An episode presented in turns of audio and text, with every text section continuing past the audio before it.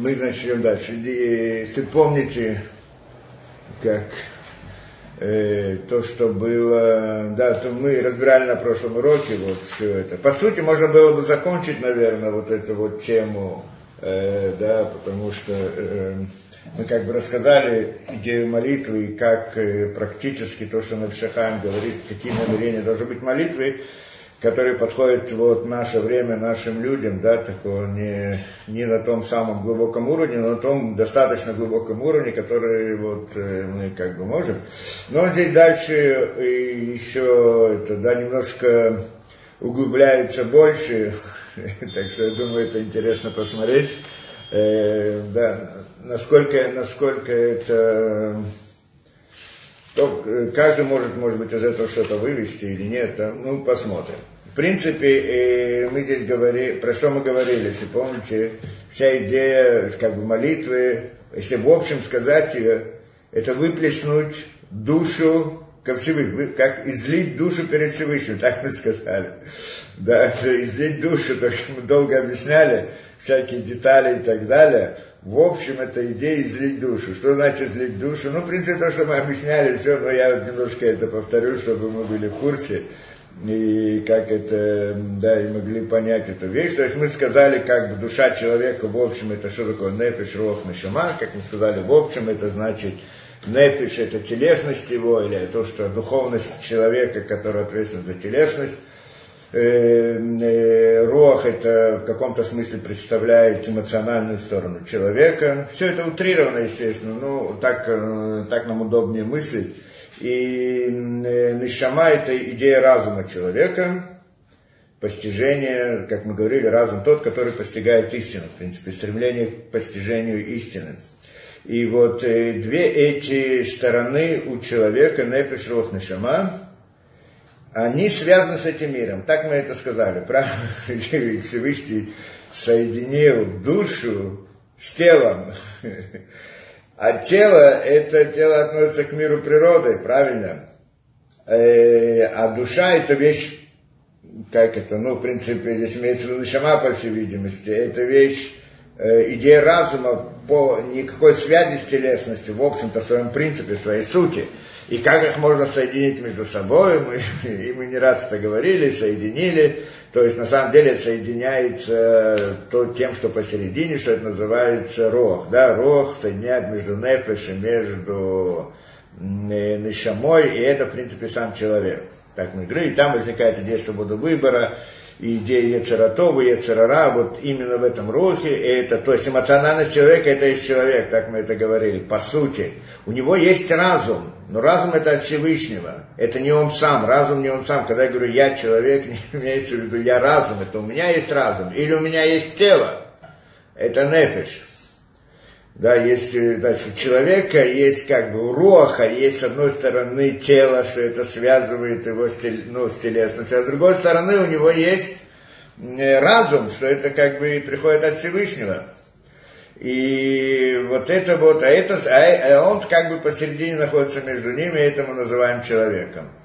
А, теперь, а, а, и мы сказали, что в каком-то смысле, в каком-то смысле, ну, Всевышний соединил тело с те, душу с телом, да, и, и оно, и, и вот эта вот связь, она как бы, да, и, и влияет на человека. То есть эта связь, она имеет суть, имеет смысл, что я связан с этим телесным миром. Что это значит? В своей телесности и в своей эмоциональности. И в каком-то смысле в, э, в своем разуме, на самом деле, Нишама никак не связывается с телесностью, но в каком-то смысле, в принципе тоже, но она не связана, в каком-то смысле мы, может быть, это поймем. В телесности мы сказали так, человек связан в телесности со Всевышним. Нет, человек связан с телом, в телом, в смысле телесности, различные его телесные желания.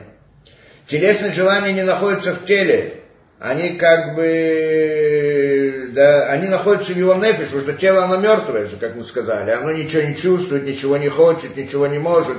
Это как одеяние, как, как человек идет в пальто, пальто двигается, делает разные движения и так далее, мы понимаем, что пальто оно мертвое, оно ничего, оно само не двигается, у нее нет ничего. Тот, кто внутри пальта, тот, кто одет него, он двигается, поэтому и пальто двигается.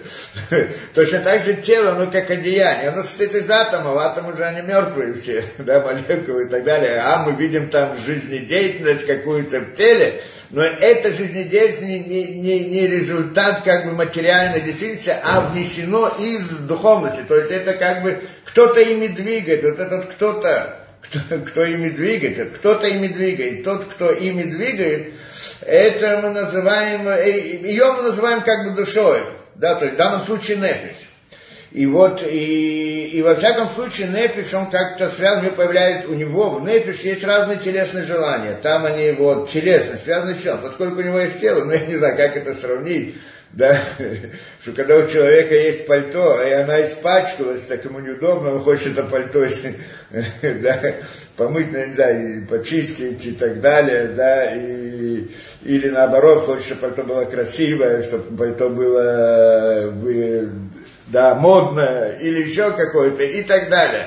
Явно это желание не находится в самом пальто, это желание находится у человека, тот, кто одевается в это пальто. Но только что это этим самым этот человек связывается с этим пальто. Ему важно, как это пальто выглядит, модно, но не модно, красивое, некрасивое и так далее. Кроме того, что оно служит ему, чтобы, да, там, для вот, цели, там, чтобы сохранять тепло и так далее. А вот и так далее, ему это как-то важно. То есть одеяние ему важно, и он связан с этим одеянием.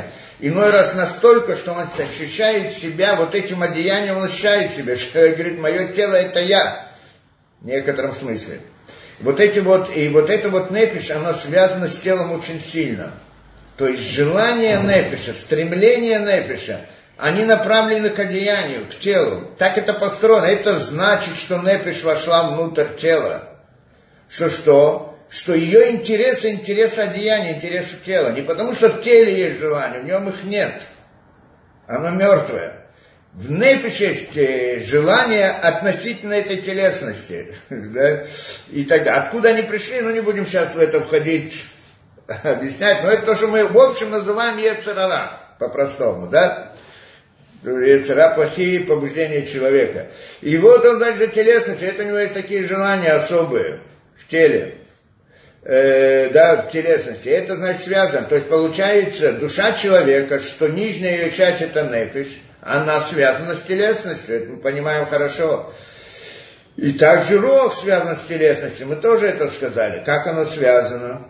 Не, то есть эмоциональная сторона. Мы в своих эмоциональности представляем телесные образы. Мы всегда мыслим, ощущаем от телесных, да, мы представляем себе, что это эмоциональность. Оно построено на воображении человека, на э, тот инструмент, который есть внутри раз, сознания человека, где он видит разные вещи, представляет, и там переживает, и думает, и, и там у него разные мысли, расчеты и так далее. И они в основном, в большинстве случаев, у многих людей только это есть. Это связано с телесностью.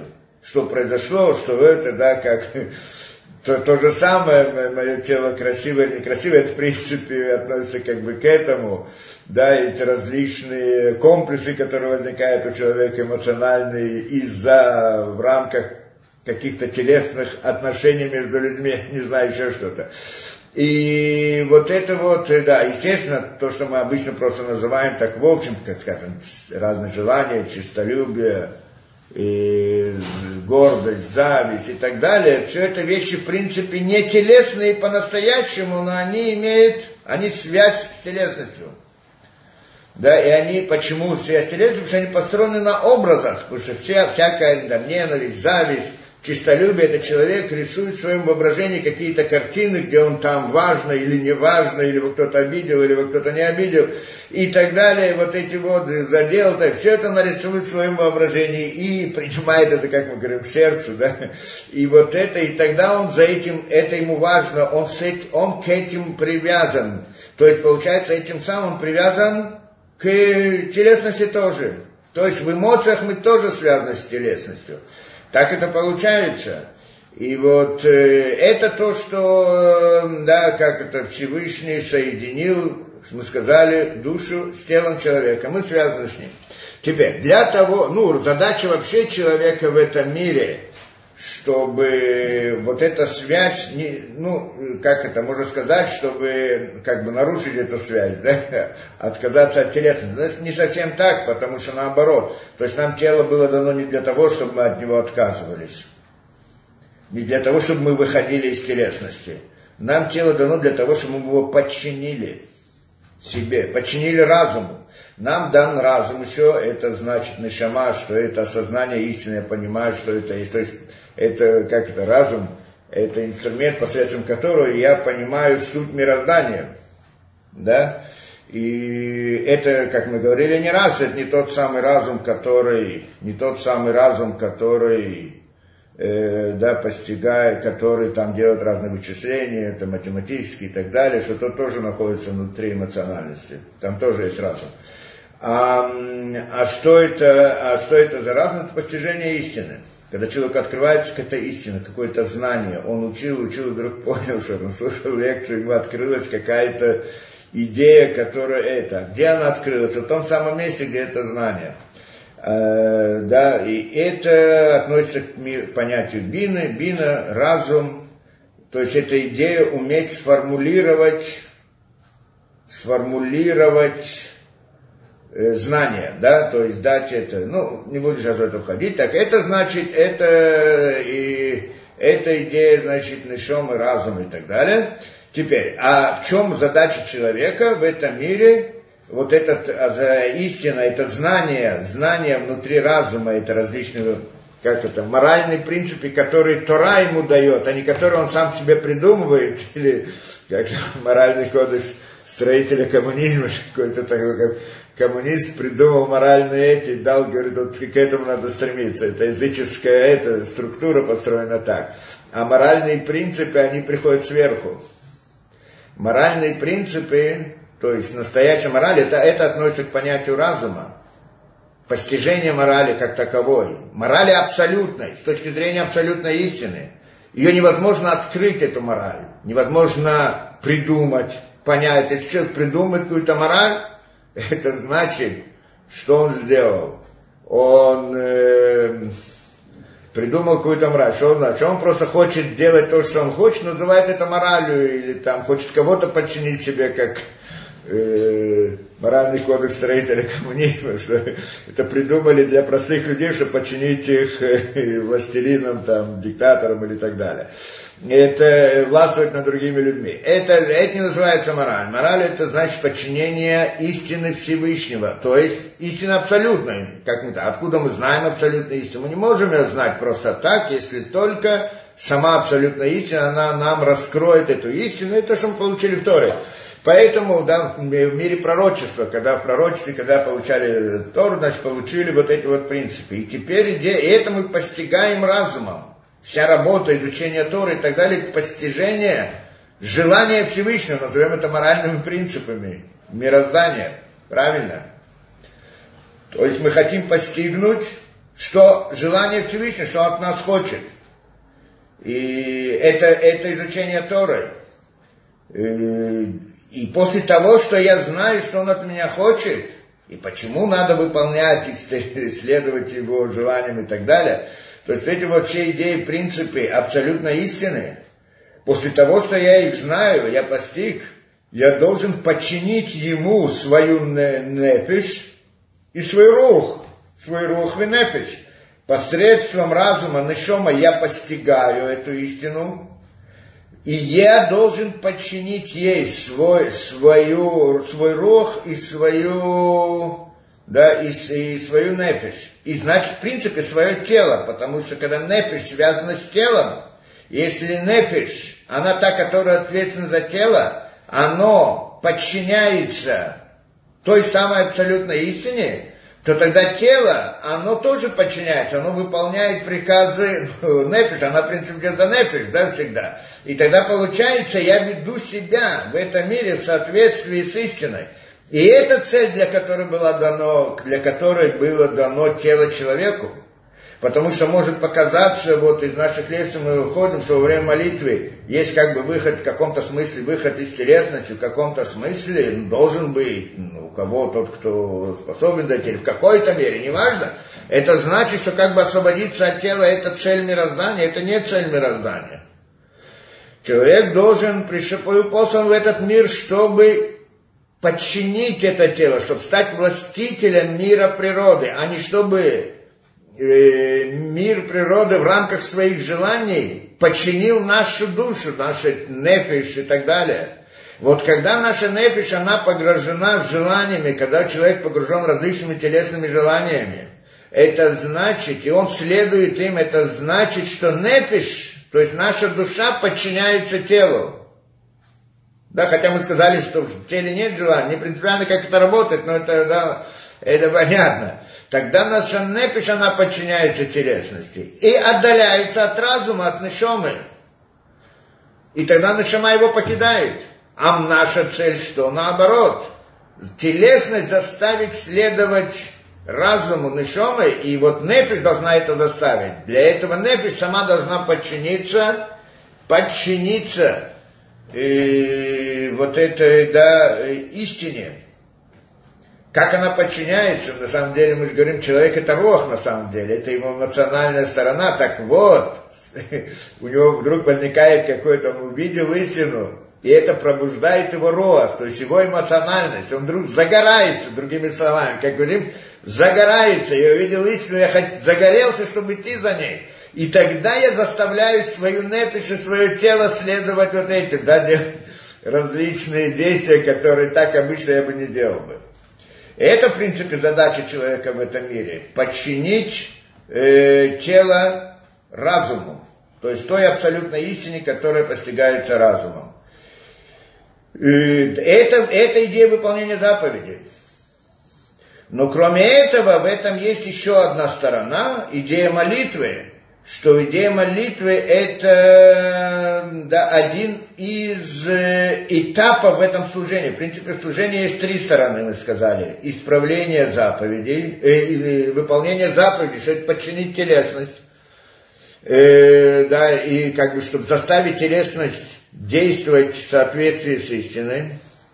Молитва, это, э, это, это в принципе что делает – это э, дает, ну, определяет тот, э, как это сказать, тот, э, ту область работы для частного человека, что именно он должен работать, над чем он должен работать. То есть, другими словами, как бы молитвы, как мы говорили, мы обращаемся к Всевышнему и говорим, что вот до сих пор вот то, что ты мне дал тело, и все, что связано с ним, всю телесную жизнь, все вокруг, то, что у меня есть, и для того, чтобы я это исправил, вот я это исправил, но я хочу служить тебе еще и хочу исправить больше, продолжить дальше работу, тогда мне еще орудия другие, вся моя тело это орудие для служения Всевышнему, дай мне еще, чтобы я мог служить еще. Что значит еще? И поэтому я прошу него, чтобы он дал мне жизнь чтобы он дал мне деньги, чтобы он дал мне различные условия и так далее. Это как бы идея просьбы. Я не прошу для себя, как мы говорили, а прошу ради Всевышнего, чтобы выполнять его роль. То есть, другими словами, как бы я и выполняю здесь заповеди, подчиняю телесность, вот это подчинить телесность называется поднять искры святости из мира, клепот, кто хочет сказать, из мира лжи вызволить истину, искры истины внутри лжи, освободить их. Теперь их надо поднять вверх, чтобы получить следующий, следующий, прийти к следующему этапу работы, получить следующее продолжение жизни, как мы говорим, да? Потому что молимся, что мы просим жизни, в общем-то, жизни, здоровья и так далее. И вот эта вот идея молитвы, поднятие вот этого как бы результата того, той идеи, работы, которую мы сделали здесь, это поднять ко Всевышнему, присоединиться к Нему, и тогда Он посылает новый свет, который дает нам новые силы, новые возможности, новые и так далее. А изучение Торы, это третья сторона служения Всевышнему, это определяет уровень человека, на каком уровне он, его, его просьба, его служение, его работа, на каком уровне постижения, потому что каждый человек, он, человек, который знает много, он, у него, да, э, другой уровень и служения тоже. Поэтому, да, и так у нас получается как бы три стороны в работе вот служения Всевышнему. И, и вот в молитве, это мы, значит, что мы говорим, что во время молитвы мы, мы, задача наша не просто выйти из тела, а притянуть в этот мир тот самый свет, новый свет, которым мы хотим закончить исправление мироздания. Вот эта вот идея работы в этом мире, там, да, за выполнение заповедей и так далее, тем самым мы исправляем этот мир, который, э, да, он как бы испорчен, разрушен, и мы его строим или исправляем и так далее. И мы должны это, мы для этого сюда были посланы. То, что мы в молитве должны как бы выйти из телесности, обратиться к Всевышнему, это не для того, чтобы избавиться от тела, а для того, чтобы принести новый свет в эту телесность и сделать большее исправление, чем мы делали до сих пор. Это идея принципа молитвы. Но в тот момент во время молитвы, для того, чтобы притянуть этот свет, надо соединиться со Всевышним. В каком-то смысле со Всевышним стоит понятие духовной силы, которая это, что только так, то есть, э, потому что э, э, тот самый свет, который мы вызываем, или ту самую силу жизни, назовем это, жизнь саму по себе, и как это, добавочную жизнь назовем это, да, мы ее, откуда мы ее берем, откуда мы ее вызываем? Мы ее вызываем из бесконечности. Из самой-самой бесконечности. Для этого там как-то надо к этому приблизиться. Ясно, что молитву мы не приближаемся к бесконечности, но приближаемся к духовной действительности, что которая в результате того, что мы приблизились к ней, то та духовная действительность приближается к той самой бесконечности и получает от нее свет, этот самый передает нам. И вот эта духовная действительность, которой мы поднимаемся, мы там называют разными названиями, это как бы духовные миры и так далее, мы не будем ходить в детали. Правильно, что тот, кто молится по-настоящему, должен знать, куда он поднимается, какой стороне, он должен знать структуру этих духовных миров, она очень сложная, динамичная очень непростая, знать, где его душа, где он сам находится в момент поднятия, в каком месте и что именно он э, делает в этой молитве, что именно он просит. В частности, это в частности мы сказали, что этот уровень для особых людей, а тот уровень молитвы, который он здесь говорит нам, это приблизиться ко Всевышнему. Когда я приближаюсь к нему просто вот само по себе, то есть, да, ну, при, приближаюсь без того, что я знаю, что точно там, э, это, да, то тогда Всевышний, как бы он сам э, выбирает то, что нам нужно действительно и передает нам. Но главное, чтобы мы к нему приблизились, чтобы получить это. Если мы к нему приблизиться, уже есть что нам, есть кому давать. И хотя я как приблизил, я не могу сказать, что именно я хочу, но он уже может сам узнать, что мне надо. Поэтому, да, э, да, это, это тоже, да, э, что мы там как, как ребенок, который обращается к родителям за помощью, не знает, что объяснить что именно ему нужно. Но само обращение это приводит родителей в то, что они начинают заботиться, беспокоиться, думать, что ему нужно, пробовать это, пробовать другое и так далее. Ребенку что-то болит, правильно, ребенок плачет. Что-то болит. Он не может сказать, что он, что у него болит. Да, не может это. И тогда родители этим занимаются. Но пока он не плачет, ничего, занимается своим делом, так родители спокойны, и к нему как бы нет этого вот особого подхода отношения. Это в каком-то смысле то же самое. Мы хотим, чтобы Всевышний нам открыл, так мы к нему хотим хотя бы приблизиться. Чтобы он увидел наш плач хотя бы что мы плачем, да? Чтобы он знал, что это, что мы привели. Почему узнал? То есть, потому что если он и так знает, но если мы этого не будем, то все, что нам пошлет, мы это не воспользуемся. Мы воспользуемся только тем, что мы хотим что-то, да, то есть этим самым показываем, что мы, да, готовы для того, чтобы получить и воспользоваться этим и так далее. Ну, как бы это в некотором смысле идея молитвы. И вот эта вот идея как бы поднятия ко Всевышнему, приближение к нему, чтобы получить него, мы, мы назвали выходом из телесности, правильно? Мы назвали это выплеснуть душу свою, правильно? Выплеснуть свою душу, как излить душу, как мы сказали.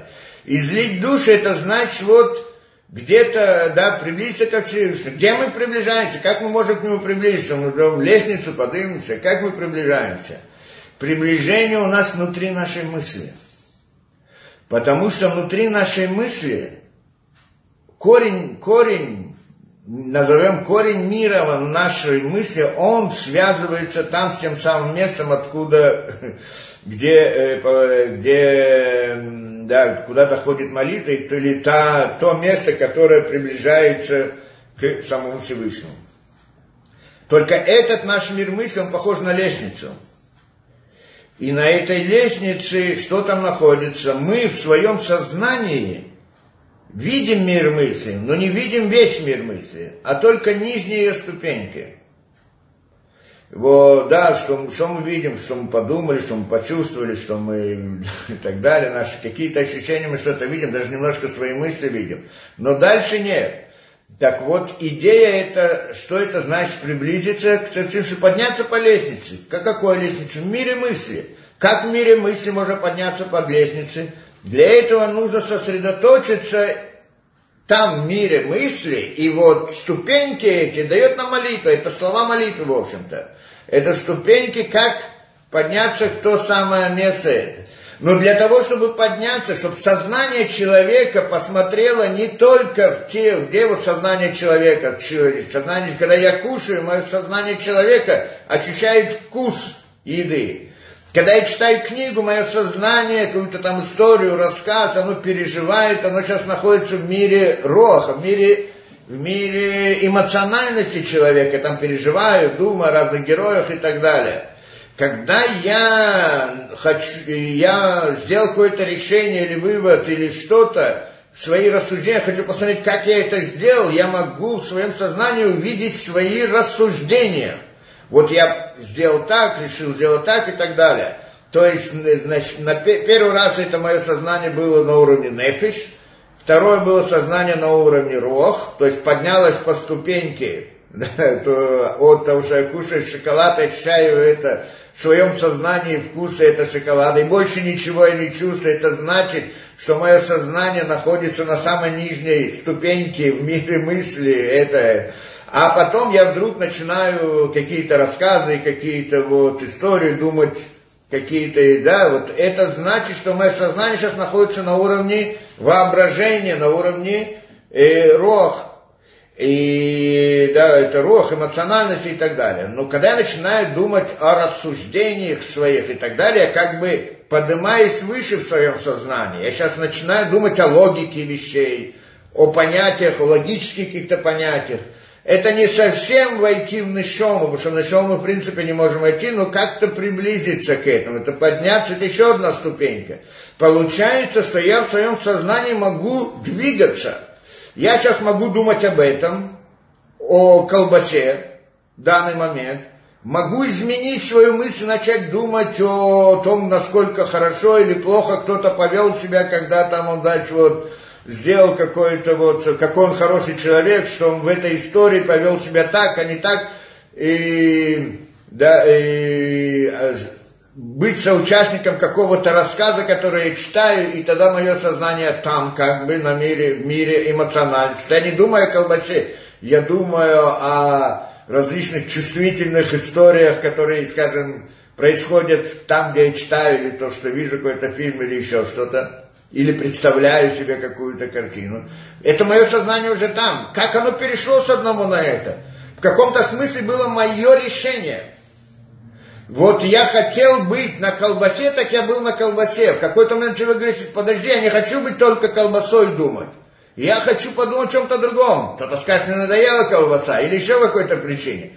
И он пере, переводит свое сознание с одной ступени на другую. Это решение человека. Правильно, да? Это понятно.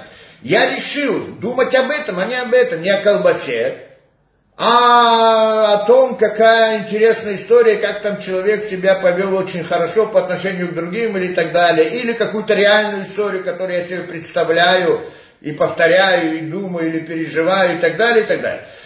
Либо хорошие, либо плохие и так далее. Это значит, я решил. В какой-то момент я сказал, знаешь что, я не буду это сейчас, мне, я не хочу это раз, разбирать свои вот эти вот разные истории, которые там слышали это. Я хочу понять, смысл логики, скажем, да? Я начну думать о философских вопросах. В этот момент я не думаю о колбасе. Я даже не думаю о каких-то там историях, каком-то в это. Я думаю сейчас о каких-то логических принципах, что правильно, что неправильно, что истина, что ложь, почему так и почему так. Иногда это у человека происходит непроизвольно. Вдруг он здесь, вдруг он там, какие-то внешние раздражители и так далее приводят его или к такому мышлению, или к такому мышлению. Из каких-то внешних. Но на самом деле это находится во власти человека. Человек может думать о колбасе, может думать о какой-то ситуации, какой-то красивой истории, и может думать о понятиях логики, философии, что это есть истина, что не есть истина и так далее. Может думать, решать какую-то задачу, кто-то скажет, да? решил, что он сейчас будет эту задачу решать, какую-то по физике, по математике или еще что-то. И он сейчас, его мысль находится в другом, в другом месте. Что это мысль? Его сознание. Его сознание это как окно в мир мысли. И в данном случае окошко поднялось. И он сейчас видит другую часть вот этой лестницы в мире мысли. Да, оно окошко опускается, и это зависит от него. Но то, что мы доходим в своей мысли обычно, в своем сознании, там, да, философию смотрим, там какие-то там еще вот, пытаемся понять какие-то вещи, морали и так далее, на этом эта лестница мысли не заканчивается, она идет дальше. Но обычно наше сознание туда не входит. Мы не можем подняться выше философии. Обычно философия все закрывается, да? Ну, философия я вообще говорю, в общем названии. Ну, всякие понятия человека, когда человек начинает мыслить не о материальном мире, а о каких-то других вещах. И вот это поднятие, вот это вот по этой лестнице дальше, выше, выше, на первый взгляд нам кажется, что это не, не, не во власти человека. Но мы здесь говорим в молитве, что точно так же, как он может свою мысль поднять, да, свою мысль, то есть свое сознание, что оно может переходить между непиш, рох и там философским этим. Третий уровень, на самом деле, это не нашама, а всего лишь вход понятие разума, да. Но, но какой-то третий уровень есть. Понятно, что есть разница между тем, чтобы смотреть какой-то фильм и видеть какую-то эту или заниматься философским вопросом. Есть какое-то, какое-то различие определенное. Но, можно, но, но есть также возможность подняться выше. По сути, должна быть. Ну, я не знаю, если человек может здесь двигаться, значит, может дальше двинуться. А там дальше есть еще что то, что обычно мы называем подсознанием или надсознанием, точнее, как мы говорили, что сознание туда доходит дальше просто не может, а там есть еще какой да, мир мысли, другой уровень, а над ним есть еще, а над ним есть еще, так что он этот мир мысли, это душа человека, в принципе, душа души человека, назовем так, душа души человека, и у той души есть еще душа и так далее, и оно связано где-то там, в корне, в духовных мирах, где мы хотим обратиться с молитвой. Назовем это, что он где-то там соединяется со Всевышним. Не, это для общее понятие Всевышнего, точно в деталях, что именно это. Есть, конечно, название точного места, куда это доходит, но мы не будем это, это выяснять. Но в принципе эта ступенька очень высокая, а мы находимся в своем сознании и видим только ее нижние ступени, а не все дальше. Одна из причин, почему мы не видим то, потому что мы связаны с телесностью. Это идея.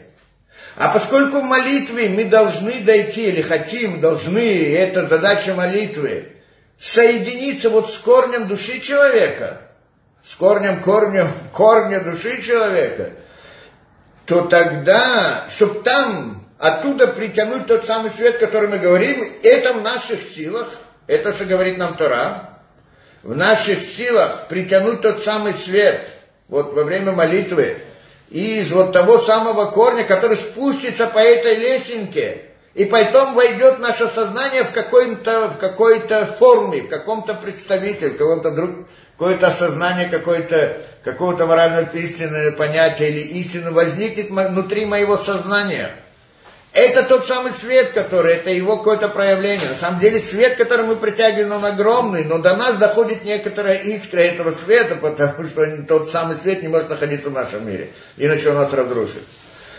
Но тем самым, что если мы молимся и, и притягиваем тот самый свет в те самые духовные миры, значит, они заполняются большим светом в результате нашей молитвы. Мы от этого получаем какое-то маленькое освещение, назовем так. Получается, что тем самым мы освещаем миры. Более того, приходит и говорит он нам, что тем самым мы создаем новые миры. Это, в принципе, заполнить мир, это дать ему наполнение, дать ему душу, это значит дать ему жизнь. Если дать ему жизнь, да, вот это вот, это значит, мы его как бы создаем в каком-то смысле. Это что сказано, что человеку была дана возможность создавать миры. Это что сказано в начале Берешит, что, да, что человек может творить миры. Что значит творить миры? Создавать. Он как бы в результате этого становится соучастником Всевышнего создания мироздания. Так Непишихайм объясняет в другой главе, в первой, первой части. Так он объясняет, что это идея создания новых миров. Как Всевышний создает миры, так и человек может создавать миры. Не то, чтобы он сам создает, но он обращается, как бы у него есть лесенка, как может обратиться ко Всевышнему, притянуть тот самый свет. Ясно, что это Всевышний посылает, он заполняет эти миры, но это из-за нас. Получается, мы как бы были участники в этом создании мироздания, какой-то части мироздания. Так он говорит, что человек может своими действиями создавать различные миры. И и вот чтобы подняться в этой, в этой системе, прежде всего нужно отдалиться от телесности, как мы сказали, да, потому что то, что мы не можем подняться в мысли выше того, что мы можем, это потому, что мы связаны с телесностью в этом мире. Как мы связаны? Нефиш связывает с телом, и рог связан с телом, как мы сказали в каком-то смысле. И может быть в каком-то смысле разум, ну не тот разум, о котором мы говорим это, да, в каком-то смысле мысли мы тоже связаны это, да. Теперь, получается, на самом деле это разум внутри, внутри роха тоже, ну не принципиально. Теперь, а если, и, значит, получается, что если мы выйдем из этой телесности, так нам обещают, что тогда мы сможем в своем сознании подняться и увидеть что-то большее те лесенки, которые, те ступени, которые мы обычно не доходим до них.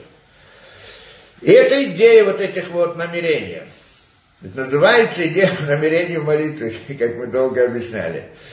И, и куда доходит, как доходит, не принципиально, это да, те, которые знают и разбираются, они разбираются и знают там детали и места и так далее. Но для нас это не принципиально. Мы здесь говорим только о том, что само то, что человек да, э, как бы от, отходит в каком-то смысле от связи с телесностью, это уже дает ему какое-то окошко, вход э, в духовную действительность ту самую. И вот это мы называем выплеснуть свою душу.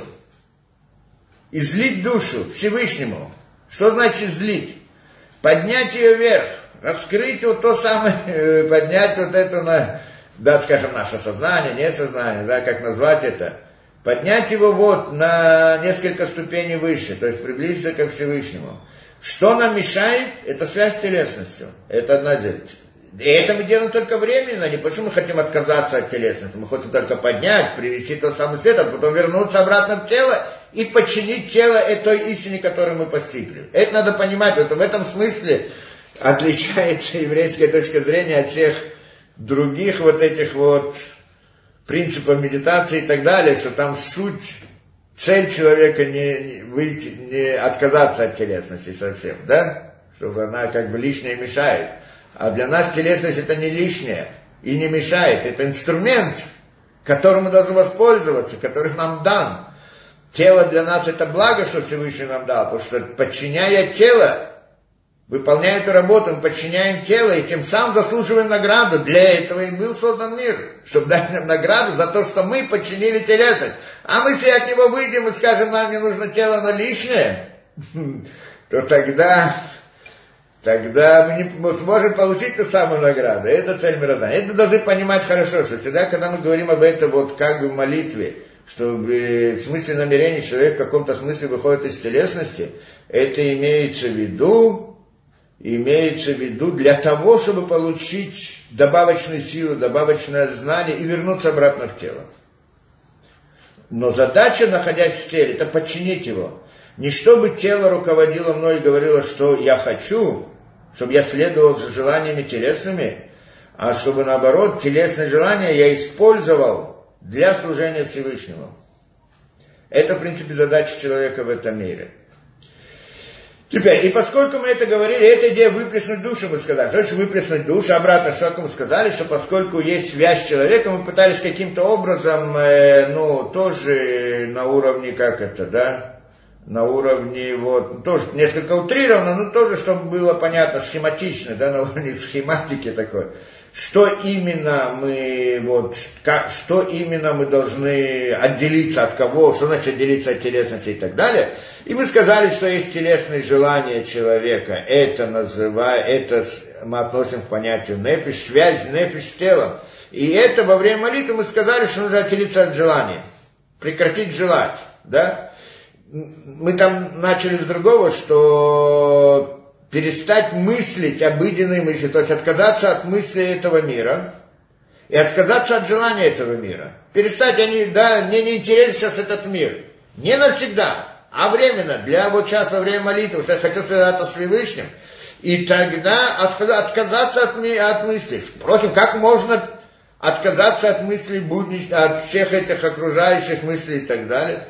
Можно, Точно так же, как мы решаем, мы же знаем, что мы можем в свое сознание сказать, что я буду думать о колбасе, а потом скажу, я не хочу думать о колбасе, я буду думать о какой-то истории. Не хочу думать об этой истории, я хочу думать о философии. Я же могу это делать, могу. Значит, это тоже я могу сделать.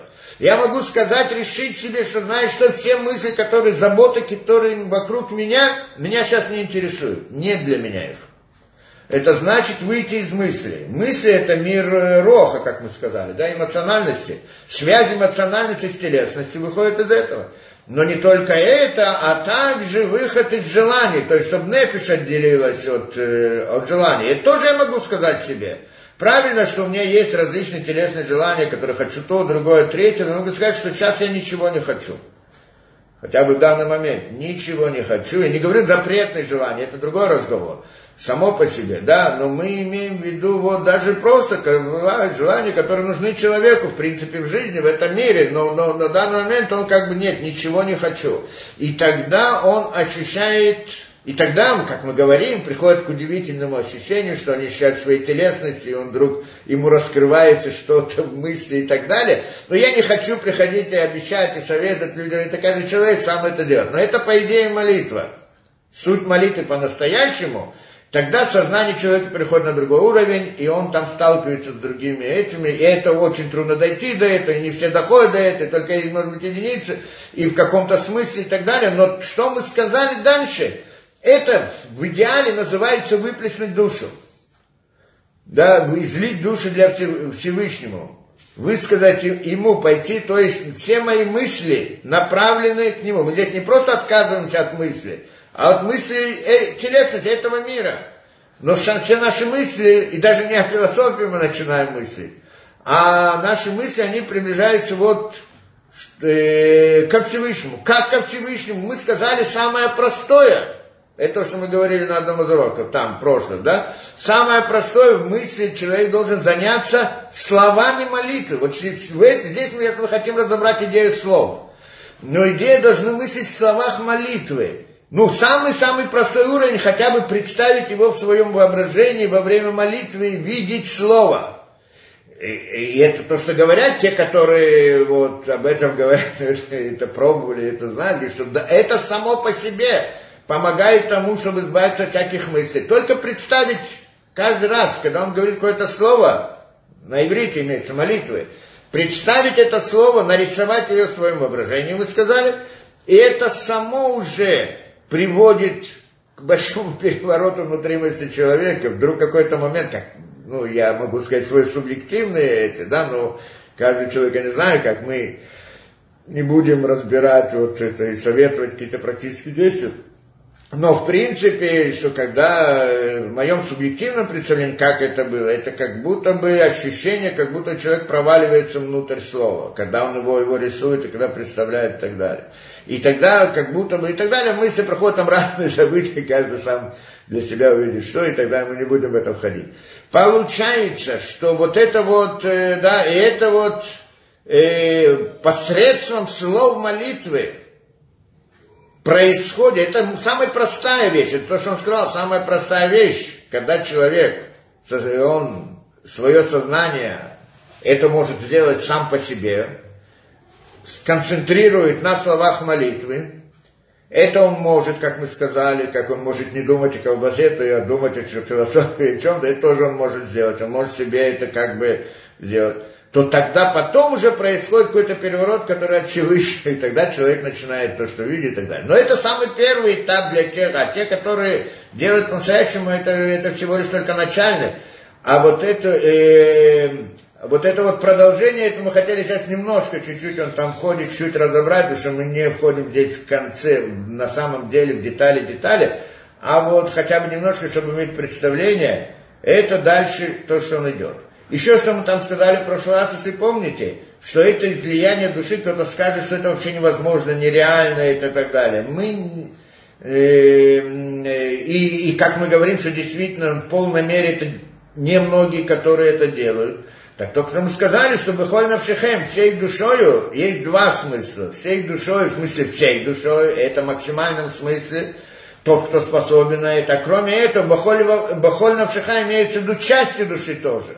И поэтому в какой-то мере, каждый в какой-то мере, насколько он может, немножко, и это уже само по себе, я думаю, что он и чувствует, даже когда немножко, он тоже чувствует изменения. Но суть не в этом, мы не ищем там ощущений, а, да, ищем той самой связи. И оно в каком-то смысле отображается, отвечается и входит и так далее. И это тоже То есть получается, то есть можно вылить немножко души. Тоже хорошо, это тоже молитва. Это то, что касается большинства людей, в принципе, немножко, насколько можно, насколько человек может сосредоточиться на словах и не думать о окружающем мире, о желаниях окружающего мира и так далее, и он уже почувствует какое-то изменение, то или другое, но суть сама не ощущение почувствовать изменения, а результат, который достигается в результате молитвы. Это, в принципе, идея. То, и теперь, э, и, и, и вот получается, что вот эту вот идею подъема внутри души, мы здесь говорим о подъеме души, правильно? Назовем это подъем души, кто-то скажет по этой лестнице, кто как. На самом деле там есть длинное долгое и сложное описание, что именно куда поднимается, но мы тоже в это не будем ходить. Назовем по-простому, что здесь как бы человек поднимается ко Всевышнему в каком-то смысле. Теперь, и это, как это происходит? Посредством слов, так мы сказали. Посредством слов молитвы. И это мы сказали, что мудрецы, 120 мудрецов, находились там, это где, две с половиной тысячи лет назад, Кнессет Тагдала, и среди них было несколько пророков, что они составляли эти слова молитвы. Слова-то они простые, но они составляли, имеется в виду, весь тот внутренний смысл, который есть в каждом слове и так далее. И поэтому это совсем не простые слова. То есть они простые по смыслу и по виду, как мы их видим. Но, но, но, но когда человек начинает их как это, представлять и коммунизировать, назовем так, в своем намерении, они делают то самое действие. То есть посредством них он поднимается. То есть это как бы инструмент, посредством которых поднимается это. Да, и он, конечно, имеет множество деталей, э, но, но мы здесь говорим даже в самом простом смысле, вот хотя бы форма слова, форма букв, и так далее. Еще немножко что-то из этого, что он, в принципе, дальше хочет добавить, и мы пытаемся понять сейчас, да? И вот продолжает он дальше. У нас осталось еще немного до конца этой темы, но потом тема еще более серьезная. Ну, посмотрим. И вот говорит, известно, Киаду, Шенепиша Адам Бехлала и Клула, э, да, и Клула, и Бехлала, и Клула Мигимел Пхинот против. Сейчас начинает объяснять эту, эту идею. Известно, говорит он, что непись человека, бихлала, в общем, то есть имеется душа, потому что непиш, часто вся душа на, на иврите называется непиш, а в частности она делится на нашаму, рух и непиш. То надо понять, иногда мы говорим про непиш в частном смысле, иногда мы говорим в общем, что непиш в общем, это когда мы говорим о душе в общем, все три понятия, называемые тоже непиш. И вот известно, что э, непись человека, в общем, то есть душа человека, она включается из трех понятий частных, детальных, что это нарам, непись, рох, нашама, как мы объяснили. Что они, шем от шма магинут пхинот масыдил, что они сами по себе три понятия. Он дает немножко другое сейчас определение Непиш Рох Нашимам, пытаемся это, потому что мы хочет говорить о словах, и поэтому это, мы должны понять тоже некоторую параллель между ними. И вот эти три понятия, Непиш Рох Нашима, как мы назвали телесность, эмоциональность и разум, он приводит таким, так, так, таком, таких понятиях. Масе Дибуру Махшива. Масе это действие, Дибур это разговор, и Махшива это мысль. Значит, действие, разговор и мысль. То есть в его вот этой вот, в этом, вот этом представлении мы, значит, так, получается, действие называется нефиш, и разговор называется э, рох, и макшива, и, и мысль, мысль, э, да, называется нишама. Да? Это значит так он делает, как это, э, Шизе Коля Адам говорит, что это весь человек. Что такое человек? То есть он сейчас смотрит на человека как бы немножко с другой стороны еще, там мы смотрели внутри его мысли, сейчас смотрим немножко по-другому, в смысле его проявления в этом мире. Получается, что если человек, он делает какие-то действия, ну, мы имеем в виду разумные действия, осознанные, а не просто, да, как обезьяна. Обезьяна тоже делает действия, но не осознанные, ну, в каком-то смысле значит, делает какое-то действие, он может разговаривать, Дибур, может что-то рассказать, и он мыслит, да, это мысль, ну, это мы не видим. А разговор и действие мы видим человека. Так вот это действие, это относится к его непиш, разговор относится к его рох, и макши, мысли относятся к нишоным. Э, да.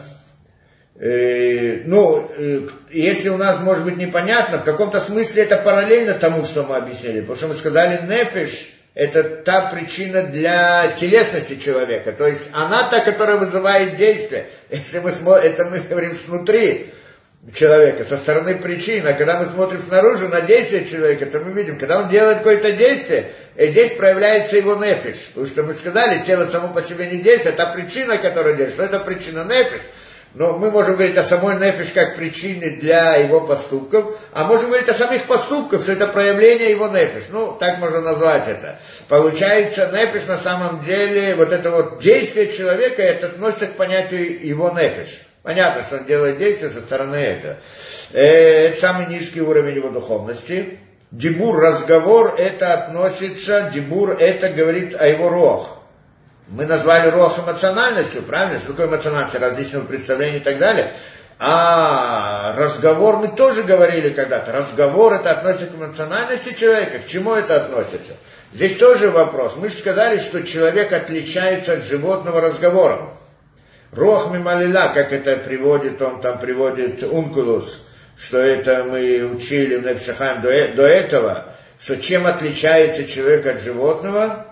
Тем, что он разговаривает это не, не тем, что он мыслит, интересно, он не рассказал, что тем, что он мыслит, а тем, что он разговаривает. Разговор отличает от животного. Ну, мы попытались тогда нарисовать некоторую картину вот этого э, мироздания, вот видимого перед нами мироздания в рамках вот этих понятий. Мы сказали, что есть, скажем, камень неживое, есть э, домем цумея хай медабер. Так мы говорим, цумея, значит, домем это не, живот, не живое, э, неживое, э, э, э, растительное, животное и разговаривающее. Правильно? Думем, цуме, хай, умидабе. И каждая из них, скажем, есть душа и тело. Что, как душа и тело у каждого из них? Камень, есть у него душа, мы сказали. Ну, нельзя сказать, что у него есть душа в том смысле, как мы понимаем душа. Но то, что он существует в этом мире, Почему он существует? Потому что он стоит из атомы, которые притягиваются один к другому, и там какая-то кристаллическая решетка существует, или еще какие-то друг, по другим принципам, просто как там этот камень, на чем он построен и так далее. Есть какая-то сила, которая приводит это, держит это вот в этом порядке определенном. Есть какой-то порядок определенный в его структуре. Кто это делает? Явно, да, это какая-то закон природы, но закон природы просто слова. Имеется в виду, есть некоторая сила, и эта сила, это источник, причина этому, то, что камни рассыпаются, они находятся в мире природы, находятся вне мира природы, как мы не раз объясняли. И вот назовем это в каком-то смысле духовной стороной камня. И вот камень существует, то есть его существование Это его обеспечит его душа. Не душа в смысле душе, а в смысле вот это вот духовная причина для его существования, которая держит его э, атомы в нужном порядке. Скажем так, по-простому. Растение у него есть какая-то добавочная вещь, что, что оно там размножает, оно делится, растет, там клетки растут, делятся. Процессы растения, роста происходят у него. И это, и, и это мы говорим, что растение есть, оно живет, оно растет и так далее. Теперь, когда вдруг, вдруг оно перестает жить, что это значит? Умирает растение. Это значит, что не происходят эти процессы. Кто ответственен за эти процессы? Обратно какая-то духовная действительность. Не та, которая у камня. Та, которая у камня, только держит в порядке вот эти вот атомы, правильно? То, которое у растения тоже есть сторона камня, что там молекулы находятся в определенном порядке. Но кроме этого есть еще процессы вот эти вот растительные, что это другая духовная сторона, которая дает жизнь этого, жизнь растения, что жизнь растения это расти. Поэтому, когда нет этой жизни, нет этой духовной стороны, то есть растение мертвое, нет растения, оно умерло. С точки зрения камня оно есть, потому что то, что в камне есть, у него тоже есть. Как бы жизнь камня у него есть, но жизнь растения у него нет. Значит, нет растения. Есть камень сейчас, ну, типа камня, да, он там разлагается на атом и так далее. Это, то есть получается, что вот эта идея роста его, это выражает суть растения, это жизнь растения, это суть его, это, назовем его душа его, я знаю, это дает ему жизнь. Этим отличается э, растение от камня. Возьмем животное. В животном есть также и камень, и растение. Это понятно, правильно, что оно, у него есть молекулы и атомы, которые стоят в определенном порядке, в том или другом. Есть там идея растения, что он тоже делится, клетки делятся и так далее. Но оно, животное, называется не поэтому, а называется потому, что у него есть что-то добавочное, чего не было в этом. Это добавочная какая-то духовная сторона этого животного, назовем в каком-то смысле. У животного есть, скажем, эмоциональность, каком, на каком-то уровне идеи эмоциональности, он, э, да, что там животное там любит этого, не любит этого, сердится, злится, там наоборот, и так далее, и так далее. Есть какие-то, не как у человека, естественно, но какое-то понятие эмоциональности. Это добавочная система причин в духовности, которая кроме того, что он камень, и кроме того, что он растение, он также животное, дополнительное качество, которое есть в нем. И это его душа назовем душой, не нефиш, сейчас можем называть это нефиш биемит, то есть животная душа. Да, ну, же имеет какое-то название души, да? И вот это вот, э, да, и это, и это животное. Что здесь животное? Допустим, душа у его ушла. Душа его ушла, то есть он перестает это вот эмоциональность и так далее. Он продолжает расти, он еще существует как камень, но животного нету. да, потому что животное это то, что он, вот это вот мера какая-то эмоциональности движения, можно назовем это движением, кто-то как назовет, не хочу определять точно, там надо определять не так просто, до конца его определить. Но это животное, что оно двигается, что оно это. Как только оно перестает, оно может быть расти, оно может быть находиться там как камень, но оно уже не животное, это, же, это суть животного. Когда мы переходим к человеку, у человека тоже есть камень. Это его молекулы, атомы в его телесности. У него есть растительность. Это то, что он растет, и клетки делятся и так далее. У него есть также животная сторона, что это идея движения, назовем по-простому, эмоциональность. Но пока он не говорит, он не становится человеком. Разговор делает его человеком. Поэтому говорим Медабер. Животное не может говорить.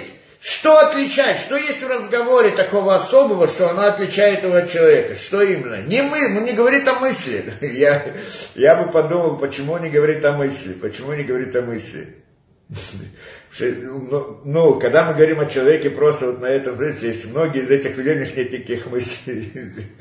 Ничего не думает. Он двигается, он разговаривает, говорит разные глупости, живет разной жизнью и так далее. Чтобы был мир мысли, надо быть большим человеком. Поэтому быть просто человеком, это не значит, что именно, да, иной раз некоторые что у них мысли не больше, чем там у обезьяны. Но, не, но, не, но он человек, потому что он может разговаривать. То есть идея разговора есть, она уже отличает его. Это не самый большой уровень отличия человека от животного. Потому что больше уровень это то, что он мыслит, правильно. Но не все люди доходят до уровня мысли, что можно назвать это мыслью. Что, что в своем создании думает о кефире. Думает о кефире, нельзя назвать это мыслью. В данный момент ни о чем не мыслит. Нет мысли в данный момент. А в данный момент он не человек. Тоже человек. Почему? Потому что может что-то рассказать о кефире. А вот это животное не может ничего рассказать. То есть то, что он разговаривает, это как бы минимальное отличие человека от животного. Должны сказать так. Может быть больше отличия, но это у того, у кого оно есть. Да? И, или в тот момент, какой-то момент человек может быть, да, у него нет мысли совсем, а в другой момент у него есть мысль, то есть он, да, это дело, как мы говорили, что Нашимана входит, выходит из человека, это не постоянное состояние человека, что он мыслит. Это понятно. Значит, если мы скажем, что мысль это суть человека, то в момент, когда он не мыслит, мы скажем, что он животное. Но не так. Даже когда он не мыслит в данный момент, устал, голова раскалывается, нет, нет сил. Сейчас решил просто музыку послушать, или фильм посмотреть, или просто что-то насладиться на качелях. Нет сил мыслить. И он не мыслит, значит, он не человек. Конечно, человек. Спроси его что-нибудь, что-то скажет. Вот это качество сказать у него есть всегда. Когда у него нет этого качества тоже, это уже не человек. То есть как нет жизни его как человека, он может быть еще как животное, как растение, как это, да, как мы говорим, в бессознательном состоянии или еще в каком-то. Ну, то, что мы говорим, что не может разговаривать, не имеется в виду, что какие-то технические проблемы там во рту или где-то это, что тогда он, он в принципе, может, просто не может это выразить. Это имеется в виду, что он не может вообще, да, в сути своей сказать какую-то мысль. И вот, э, да, и это, поэтому дебур, разговор, он, в принципе, связан с рохом. То есть разговор это показывает суть, отличает человека. Ну, мы сказали, в принципе, рох это и есть человек, да? То есть это отличает его от животных, что у него есть рох. Кроме этого, у него еще может быть нашама, и тогда это человек на высоком уровне. Тогда он не просто может говорить, он может говорить истину да, он может мыслить, осознавать что-то, может говорить истину, это другой уровень человека. Это тоже можем бы, могли бы сказать, что это другой человек. Ну, на самом деле кто-то так говорит, но я не хочу входить в эту тему, чтобы объяснять. Мой учитель так объяснял, действительно, что есть еще пятый уровень.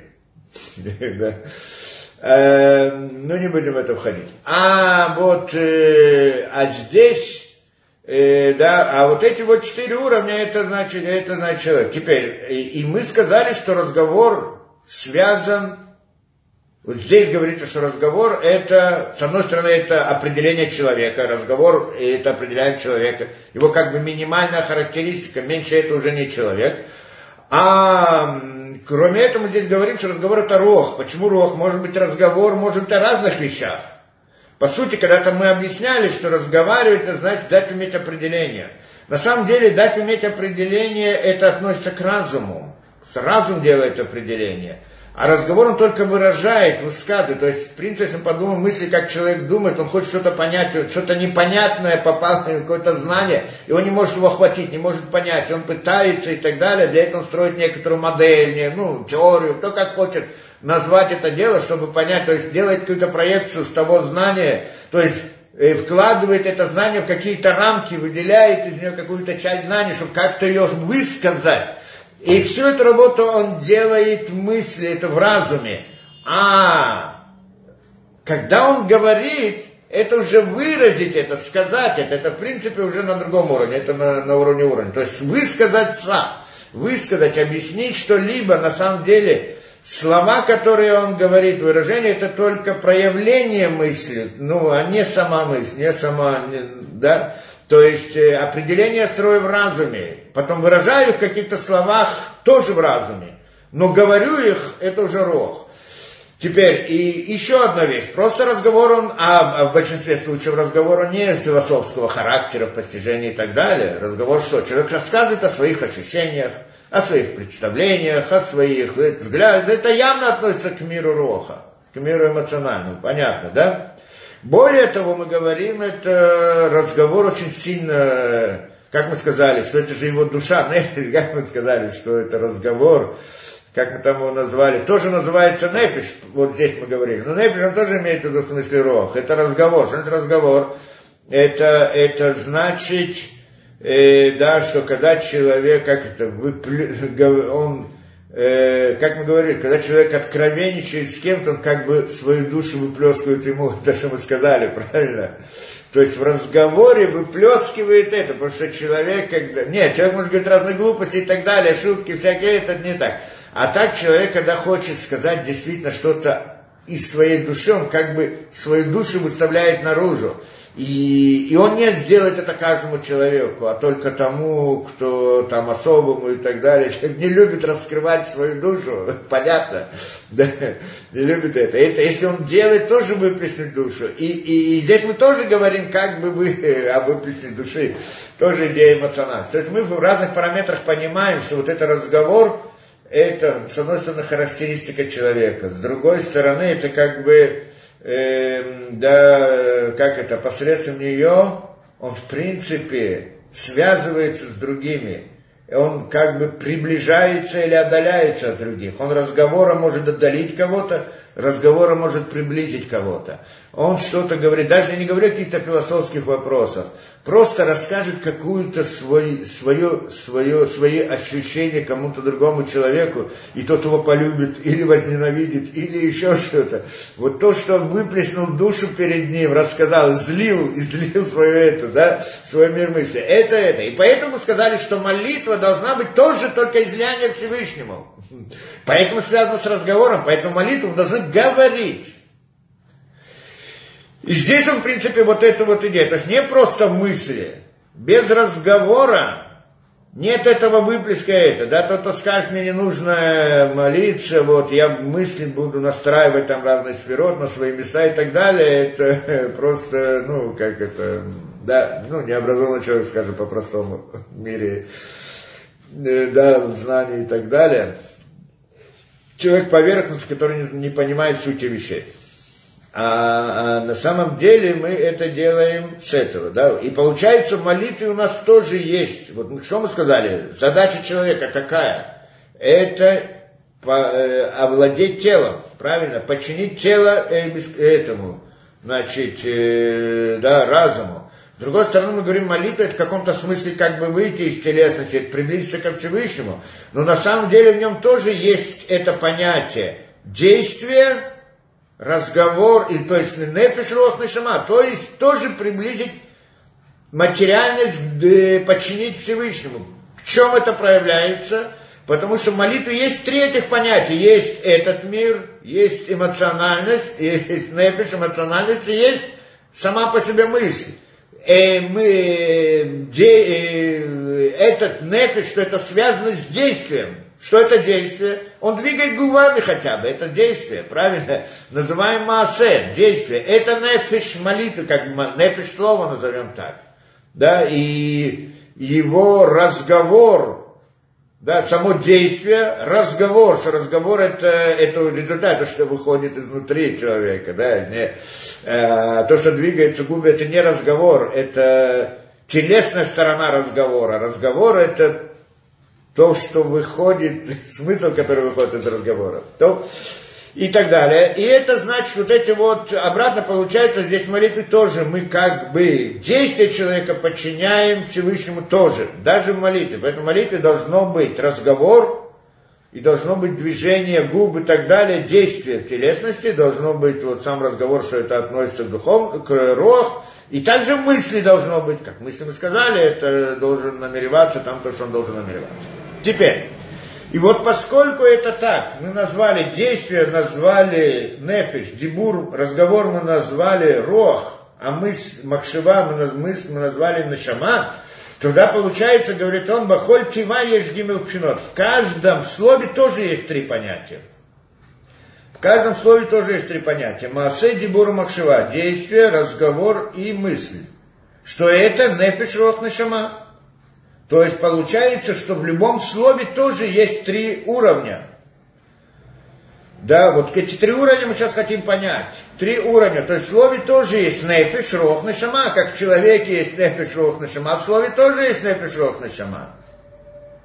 Вем, что это? И он объясняет. Отиот никудот витамин. Да?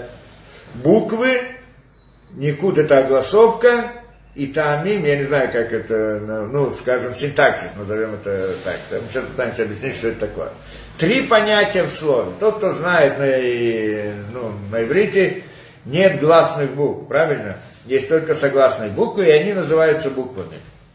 Гласные звуки, они, то есть, происходят в результате того присоединения к этим буквам никут. Никут, как мы, огласовка то, что называется, правильно, огласовка. Э, и тогда мы можем произнести букву. Мы не можем произнести букву без огласовки. Мы можем ее написать, но не можем произнести. Без огласовки буква мертвая. Так и сама буква – это тело. Нефиш, как мы назвали, да, нефиш. Теперь, у него есть также рох. Рох – это огласовка. Почему? Потому что огласовка дает весь жизнь. Она теперь, эта буква произносится. Оно дает это. И тогда буква складывается, получается слово, я произнес слово, и, да, и тогда я знаю, какое слово произнес, допустим, скажем так, да. Но кроме этого есть таамим. Что такое таамим? Это, ну, тот, кто знает, как это в Торе, в Торе читают, когда читают Тору, есть там разные значки, даже, не знаю, ну, кто раскроет. В Торе самой нет значков, но вот в тексте, когда мы в разных книгах, есть там значки. Одни значки это показано на Никуд, мы хорошо знаем, тот, кто знает, да? Точка наверху это худам, три точки внизу сиголь, три точки другие это кубуц, палочка и точка внизу это камац, просто палочка патах и так далее. Да? Знаем все эти никуды. Они посредством них, это, это как бы дает нам гласный звук. Как скажем, есть алиф, буква алиф. И это просто название буквы, а сам звук алиф без загласовки я не могу произнести. Так если есть там патах, то я говорю а. Если есть цире, я говорю э. Если есть херик, я говорю и и так далее. Та же самая буква это. И также бет. Бет я могу читать ба, би, бо и так далее. Это огласовка, она дает мне вот эта буква, ее произношение. Без этого я, я не могу ее прочитать. Нет такого это, да. Прочитать буквы это только с огласовкой. Получается, что огласовка дает жизнь букве. Значит, буква это тело, а огласовка это рох. Рох это дает ему жизнь. Только есть еще понятие тамим. Тамим это идея смысла, понятие смысла. Да, то есть как это работает на самом деле. Мы знаем, что на каждое слово есть там. На каждое слово есть там какой-то, да, в предложении. В Торе мы знаем это. Теперь, что такое тамим на самом деле? Ну, у меня здесь есть какие-то, да, когда на самом деле тот, кто был в синагоге, слышал, как читает Тору, Тору читает на распев. Вот это на распев, так, те, которые читают, они учат вот эти вот тамим для того, чтобы читать на распев. Это не просто мелодия, нет там мелодии, это просто э, интонация, которая вот выражается в виде как будто бы мелодия, но на самом деле там не мелодия. А это выражение интонации. Почему? Потому что мы можем прочитать одно и то же предложение с разной интонацией и получить разный смысл. Да? Все хорошо знают, как это примерно в школе говорили, как это казнить нельзя помиловать, смотря где поставим запятую. Как мы сделаем интонацию, будет прямо противоположный смысл. Так смысл это устанавливает это вот э, посредством интонации. Теперь что такое сами писать? Ну, в технических, технически в книге Торы идея Таамим, это они называются как разделители и соединители это как бы идея синтаксиса, ну, намного более сложная, чем то, что вот принято, в таком случае в русском языке, там есть что, запятая, которая отделяет предложение, разделяет его на две части, может быть, есть еще какое-то, но, по-моему, там больше его нету. А, а, в, то есть, что делает запятая? Она разделяет, разделяет между двумя и строит два, как бы две части предложения, делает разделение.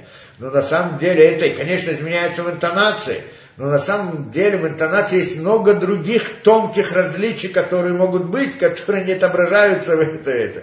И, и, и вот эти вот различия, они, э, это различные понятия соединения и разделения. То есть вот сама запятая, она выражает, там есть тоже такой там, как называется, от нафта, кто увидит, такой графинчик перевернутый, под, э, под словом, да, то, то увидишь. Это от оно как бы приблизительная идея запятые полностью, разделяет очень сильный. Разделяет как бы на два предложения, на два этих. А есть другие, которые присоединяют. Есть, которые, то есть, что нужно два слова читать вместе. И некоторые присоединяют больше, присоединяют меньше, от этого меняется интонация, чуть больше, чуть меньше, и, соответственно, меняется смысл. И каждое слово имеет свой какой-то знак там, и предыдущее слово тоже имеет знак, и связь между ними может быть зависит от этих вот тамим, да? Это как бы техника делает, техника вот записи и так далее. Но, на, но, но, но по сути, когда я правильные вот эти тамим, когда я их правильно расставлен и правильно прочитал интонацию, я понял смысл предложения, что мне хотели сказать. Поэтому относится к нишоме. Получается часть буквы в каком-то смысле. Вот это вот там, это духовная сторона буквы, ее душа. Почему смысл? Значит, сама буква, то, как она написана, это тело буквы. Сама э, Никуд, это жизнь этой буквы. Жизненность, это рог его. А э, там это нишама его, душа его, разум, идея разума, суть разума внутри буквы, то есть идея внутри нее, смысл, который внутри нее. И это, это да, получается, что в слове есть три уровня. Есть уровень, который мы видим, телесный. Есть уровень, который в произношении мы сказали дебур, разговор. Это относится уже разговор, это произношение. И есть смысл его, это уже нишама. То есть мы здесь входим в идею молитвы, потому что молитва построена из слов. И в слове тогда до сих пор мы думали просто слово, но на самом деле должны там что думать, но в самом слове есть разные уровни. То есть мы здесь ходим в несколько немного более глубокую идею в намерениях, чем говорили до сих пор. Но э, кто, кто что поймет, то поймет. Во всяком случае, это что мы приходим. Э, это называется Утиот никуда там. Он здесь приводит в, э, здесь, как это, в сносках, в ссылках, в Агаот, да, что на самом деле вот это вот утьет никуда, на, на самом деле еще четвертая вещь, которая здесь не упоминается. Тагим. Кто увидит, посмотрит обратно, тот, кто посмотрит книги Торы, там никудот, и там и не приводится. Это, потому что мы говорим, потому что слово, э, буква это тело. Тело можно отобразить в этом мире, Руах невозможно нарисовать в этом мире. Руаха нет, не, или нишомы. Поэтому их нет, нет в книге Торы. Но оно есть в сознании, в понимании. То есть человек, когда читает, ему это устно объясняет. Да? Устно объясняет каждый. Никуд и Тамим это устная Тора. То, что мы говорим устная Тора. То есть она передается устно. Что можно было прочитать слово, нужно устная традиция. Одна из причин, что, как мы говорим, люди, которые говорят, я принимаю Тору письменную, а устную я не принимаю. Что значит не принимаешь устную? Без устной Торы нет письменной Торы, я прочитать не смогу. Да, почему? Вот я читаю и так далее. То, что ты читаешь, это потому, что тебе сказали в устной Торе, как это читать. Сказали, показали Никут, показали там на это дело, смысл предложения, суть этого и так далее.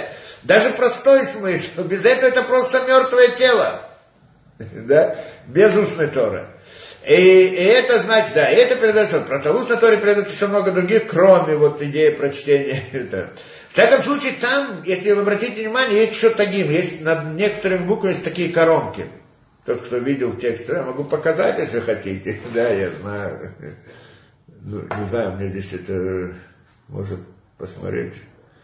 Вот. Я даже покажу, кто хочет. Да, вот, например. Ну, здесь я, здесь имя имя, имя, имя, приводится имя. Не будем, не, не принципиально, что мы здесь пишем, да, но это, значит, пишет, вот Юд, например, такой, вот есть Далит, у него есть такой хвостик здесь и так далее.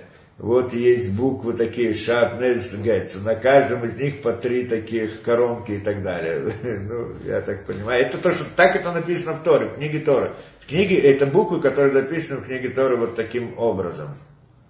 Да? И... Теперь, и, э, и вот эти вот тагим, тагим, он здесь их не упоминает тагим. И это не просто я так сказал, потому что на самом деле тот, кто знает, это вот это вот понятие буквы, Это у нее есть четыре уровня, и эти четыре уровня называются тамта. Тамта в Кабале это называется тамим, никудот, тагим и отиот, так это называется. И там есть понятие тагим, это третий уровень, который связан, который находится перед э, буквами. И тогда возникает, конечно, вопрос, почему это здесь не упоминается. И он объясняет, тот, кто слышал, знает, хочет и так далее, что тагим на самом деле это непиш, а, а буквы это тело, да, если у буквы есть тело, непиш, рох и нешама. Так буква это тело, тагим это непиш, никуд это рох, а таамим это нишама. Так тагим, что непиш, она же, мы сказали, в этом мире тело связано, непиш связано с телом, оно соединено. Поэтому тагим, они, они как бы соединены вместе с буквой, и поэтому называем одним названием просто букву, но имеется в виду буква вместе с непишем. Потому что без непиша нет ей действительности, нарисовать нельзя даже. Да? Ну, такими словами. Получается, значит, она включена как бы внутри не принципиально. Поэтому всегда говорим, когда мы говорим о буквах, говорим нефиш ро, ну, когда говорим вот здесь то, что говорит, он приводит это из разных книг, там, да, так далее. И там приводится, что здесь в этих, э, да, здесь имеется в виду нефиш внутри, когда мы говорим буквы, имеется в виду букву вместе с нефиш, то есть тело вместе с нефишем. Так у человека есть нефиш, другими словами, что это буква, Потому что тело и нефиш, они связаны с собой, поэтому называют одним словом. Поэтому, когда мы говорим нефиш, имеем также тело имеем в виду также тело. А никуд это, это, это, никуд, никуд это, э, да, что такое никуд? Это жизнь его, жизненность его, то есть его рог. И тамим это нишама, это осознание, разум, который внутри этого. Беседер, внутри слова. Теперь, и он говорит, то чье-то кинатом, значит, сами буквы мы сказали тело, правильно? Это понятие действием. Что мы сказали, что это такое, как мы смотрим на человека? Что мас не пишрох шама это действие, разговор и мысль, правильно? В буквах есть три этих уровня. Маасе, действие, это значит сами буквы, они относятся действию, нарисовать букву, да, Кимицият идет греда баллоны куда-то и шию баллот хината массе. То есть невозможно вывести букву без действия. Это понятно. Действие, оно относится, да, действие, оно относится, да, пхинат действия. Действие, оно относится к этому. Понятно.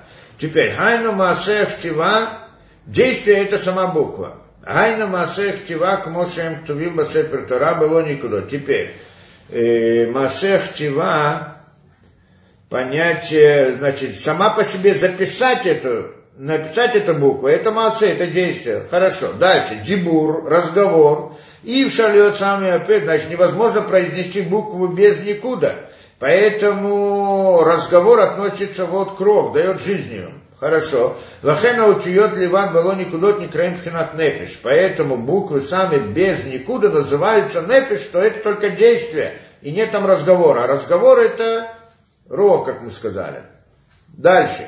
Никудот это понятие рог, э, да, у буквы как бы ее и рог, буквы, душа буквы, то есть, да, то есть у буквы тоже есть душа, другими словами, да, ша никудот боим и маутьет, что буквы, что никудот они идут вместе с буквами посредством разговора человека. Когда человек говорит, он произносит эти буквы с этим никудом, и буквы теперь можно произнести, получается понятие разговора. Да, это когда никудот присоединяется к буквам. То есть, когда рог присоединяется к непиш, то есть э, рог присоединяется к телу, другими словами, да? У Кмоши и Кар Хаюта Адам И поскольку у человека, мы сказали, суть жизни человека это рог, что значит рух? Разговор, как мы сказали, правильно? Это, это часть. Не будет разговора, а может быть будет как животное, человека не будет. Поскольку суть э, жизненности человека посредством роха, который в нем, то есть эмоциональной его стороны, шибацет на руху меч, что когда выходит из него этот рох, он умирает, ну, в той или другой мере, а в шехелек минавшо, несмотря на то, что часть непиша у него остается, как известно, в теле, тоже не будем ходить, это что он имеет в виду, кен и кара хают ноото, точно так же жизненность, тнот, тнот это движение, это в принципе вот никудот, и там им называется тнот, движение – они дают жизнь буквам. Что без них невозможно вывести это, эту букву изо рта, нельзя произнести ее. Как это написано в разных местах, в Маскиле и так далее. Не будем в это входить. Теперь, Таамим шелятивот. Теперь, а что такое таамим? Таамим, слово, да, там, то есть мы сказали таамим, да, это нишама. Что, про что здесь мы говорим? Нишама тело, да, слово. Что такое нишама слово? Душа слова. Нишама. Эмкинатма, это понятие мысли и намерение сердца. Что это понятие нишама, как известно. Это называется нишама, как мы сказали, связано с разумом потому что эмтнуот, анагота, никудот, отиот, там Это все, что я объяснял, потому что он так это коротко объясняет. То есть идея интонации понимания смысла. Кто хочет само предложение, как он, он приводит Амхагата, Никудота, Утиот, там Лейза Цад Шиу, Давара Талуба Машива Басайха, что это зависит от разума и так далее. То есть понятие смысла, интонация, которая выражается в этом слове. С какой интонацией я произнесу, в каком свяжу с предыдущим словом или отделю его от предыдущего слова. Как это, да? Там есть много сложных тонкостей. Вот это из системы синтаксиса нет такого примера даже вот во всем то, что принято в мире. Ну, есть там запятая где-то, есть еще что-то. А вот эта вот идея, вот там именно таком, да, такого синтеза нигде нет, насколько я знаю. Да, и у, у Базор Хадаш, да, те, которые учат читать Тору и на распев, то, что поют, они учат все эти, все эти детали. Я когда-то, когда-то, ну, в молодости начал это учить, поскольку у меня никаких музыкальных, полное отсутствие музыкальных способностей. Теорию я выучил, а воспроизвести не смог. Да, вот это чтение Торы. Да, ну, то в любом случае дальше. Ватамим шелятиво, да, это мы сказали. Дальше. Убазор хадаш шир, ширим, приводит Турей Заав, приводит так. Турей Заав, эм нуота таамим, мишум шеем, баим, мирош шамер. То тоже дает нам здесь разные, да, я не буду в это входить, он дает, сейчас приводит из различных книг, где показывается вот эта вот идея, про которую мы говорим. Что никуда это рух, и Таамим, то есть книги из Зора, и там еще из других книг он приводит, как вот этот вот принцип, принцип того, что у слова есть душа, в каком-то смысле, да, тело, душа, тело, рог и, и нашама, да, непиш, рог, нашама, в общем-то. И он приводит там как, как раз, мы не будем в это входить. Мы хотим понять идею, что же он в конце концов хочет сказать в связи с этим, да? Краим тамим, там оперуш коли ньян, асеха нистар. То есть он говорит, еще объясняет идею, что тамим это, что это значит, мы говорим, Действительно, слов, смысл слова там, что такое там? Вкус. Обычно в языке, вот, э, видите, это там вкус или э, это на, на телесном уровне. А так в, в, в философии, скажем, в разных понятиях, слово там это причина. То есть почему то-то или то-то. Ма там, мы спрашиваем. Какова причина тому-то и тому-то? И, и тот, кто объясняет, объясняет причину, то есть какой, какой замысел есть в этом. Поэтому идея там это показывает наш замысел, на ту самую причину, почему и так далее. Да? Поэтому только, это сам смысл слова там об этом говорит. То есть вкус, ну, мы можем говорить вкус в еде, а мы можем сказать, какой вкус в твоем выражении, то есть в чем суть его, что стоит за ним, какая мысль стоит за этим. Это идея там, да смысл настоящий этого слова на, на уровне, как это, философском, не интересном. То было, теперь, и теперь что из этого выходит? И говорит он так, зачем он все нам это привел? Говорит, лахену веда амитиба каванаров, поэтому, говорит он, из всего, что вы сказали, поэтому тот, кто хочет служить по-настоящему перед Всевышним, в полном намерении, то есть в, в нужном намерении, то есть намер... поставить свое намерение правильно, потому что мы же говорим, молитва это работа над намерением человека. Тот, кто хочет, чтобы его намерение было полное и целостное, чтобы так он мог служить по-настоящему перед Всевышним, и хавен лишь поху лидабек яхад батфилото коля гимел пхинот.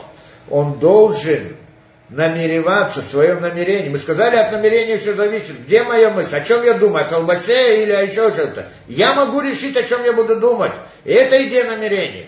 Я только, не все намерения могу себе представить ввиду моей ограниченности, но в принципе это...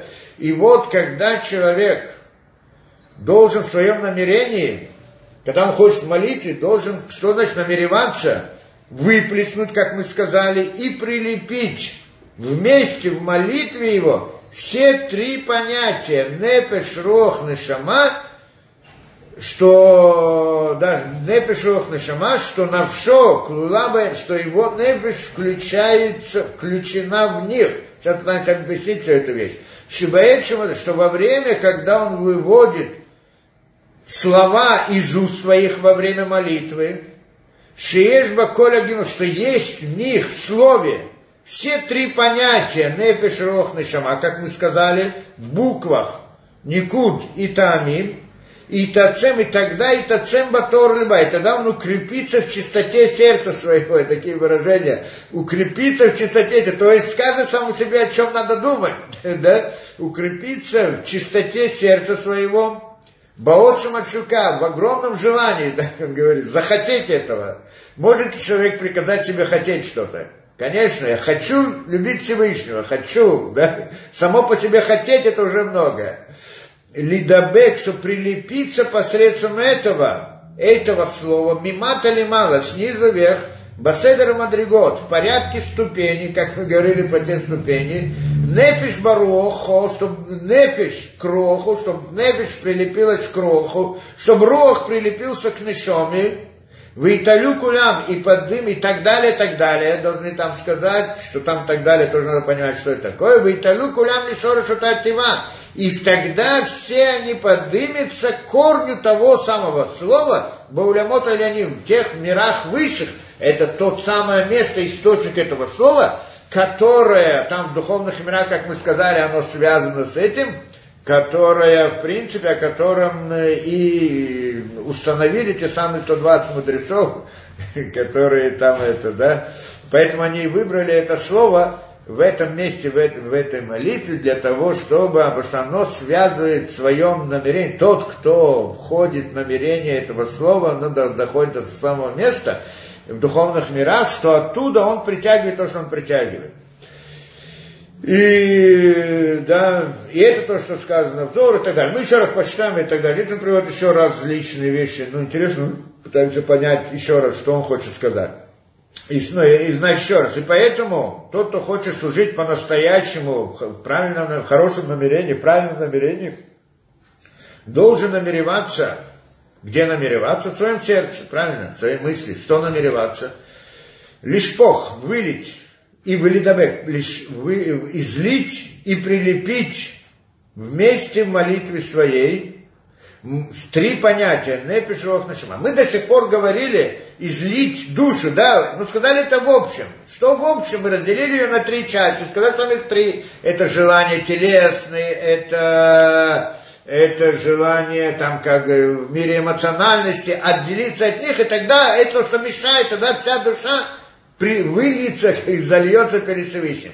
А он здесь приходит немножко в более деталях, то есть он как бы входит чуть-чуть глубже, вот те понятия, только тоже не до конца, только чуть-чуть, чуть-чуть, и говорит, что намерение должно не просто вот так это, а представить себе, как это намереваться, чтобы прилепить непиш к роху, а рох к нешоме. То есть тот момент, когда человек отделяется от всех желаний телесных, у него он не ощущает своего тела, ну, в каком-то смысле, нефиш. И вот эта нефиш, она сейчас становится как бы эмоциональной, назовем так, переходит на уровень, я утрирую, конечно, это, да, ну, скажем так. Она становится уже как бы поднимается на уровень эмоций, я как бы, э, да, вот эти, эти саму, теле, сами телесные желания не, не ощущаю, но могу я их представлять, могу о них думать, могу это в мире вот воображения и так далее. Потом, то есть получается, как бы нефиш включается в включает, включить нефиш в рог, то есть жизненность, мою нефиш, жизненность в мою эмоциональность включить. Что значит включить? На самом деле здесь корень для очень глубоких понятий, о которых мы не будем здесь говорить, множество это. Но вот эта идея включения, она, конечно, надо знать, что куда, в кого включают. Ну вот хотя бы вот так понять эту вещь. Включить Непеш в рог. Теперь, потом после этого этот рог мы включаем нишому, так он говорит. Нишама это мир мысли, правильно? Мир постижения. Теперь получается у меня э, нишама мир мысли, там, где мои мысли. Сейчас мир мой, мой мир эмоциональности тоже входит туда. И не только это, вместе с ним туда мир моих желаний входит. То есть получается, все мои желания направлены ко Всевышнему, все мои эмоции направлены ко Всевышнему, к истине. Есть такое понятие, человек заворожил его какая-то идея, сейчас не, не чувствует мир, не видит, он только это, то, что он ему открыл, что-то, только об этом думает, и все его сердце в этом, все его мысли, все его желания, ну, не знаю, как представить телесные желания, в смысле это, да, но, в принципе, да, конечно, тоже может быть. То есть не теле, желания не телесные, а вот желание это, да, то есть, когда человек отказывается от желаний у него появляется это огромное желание, появляется желание приближения ко Всевышнему. Это просто они перефразируются в телесных желаниях здесь, когда связано с телом. Но на самом деле это стремление прилепиться ко Всевышнему. Это источник желаний, телесных желаний. Когда у человека есть здесь телесное желание, как это говорил мой учитель, учитель объяснял эту вещь, это приводил, что у человека, когда у него, потом я это читал в разных книгах, там, Зори, так, что когда у человека есть, когда у человека, у мужчины есть особая слабость, как это, особое, как это, сильное ощущение или особая слабость к слабому полу, назовем так, да, это значит, это какая-то сила определенная. Это значит, что у него есть сила и возможность, есть потенциал большого продвижения Торы. Именно тот, у которого есть как бы слабость к женскому полу, у него есть потенциал. Почему? Просто это определенная сила, она здесь выражается в каком-то извращенной форме, но на самом деле эта сила, это любовь к Торе.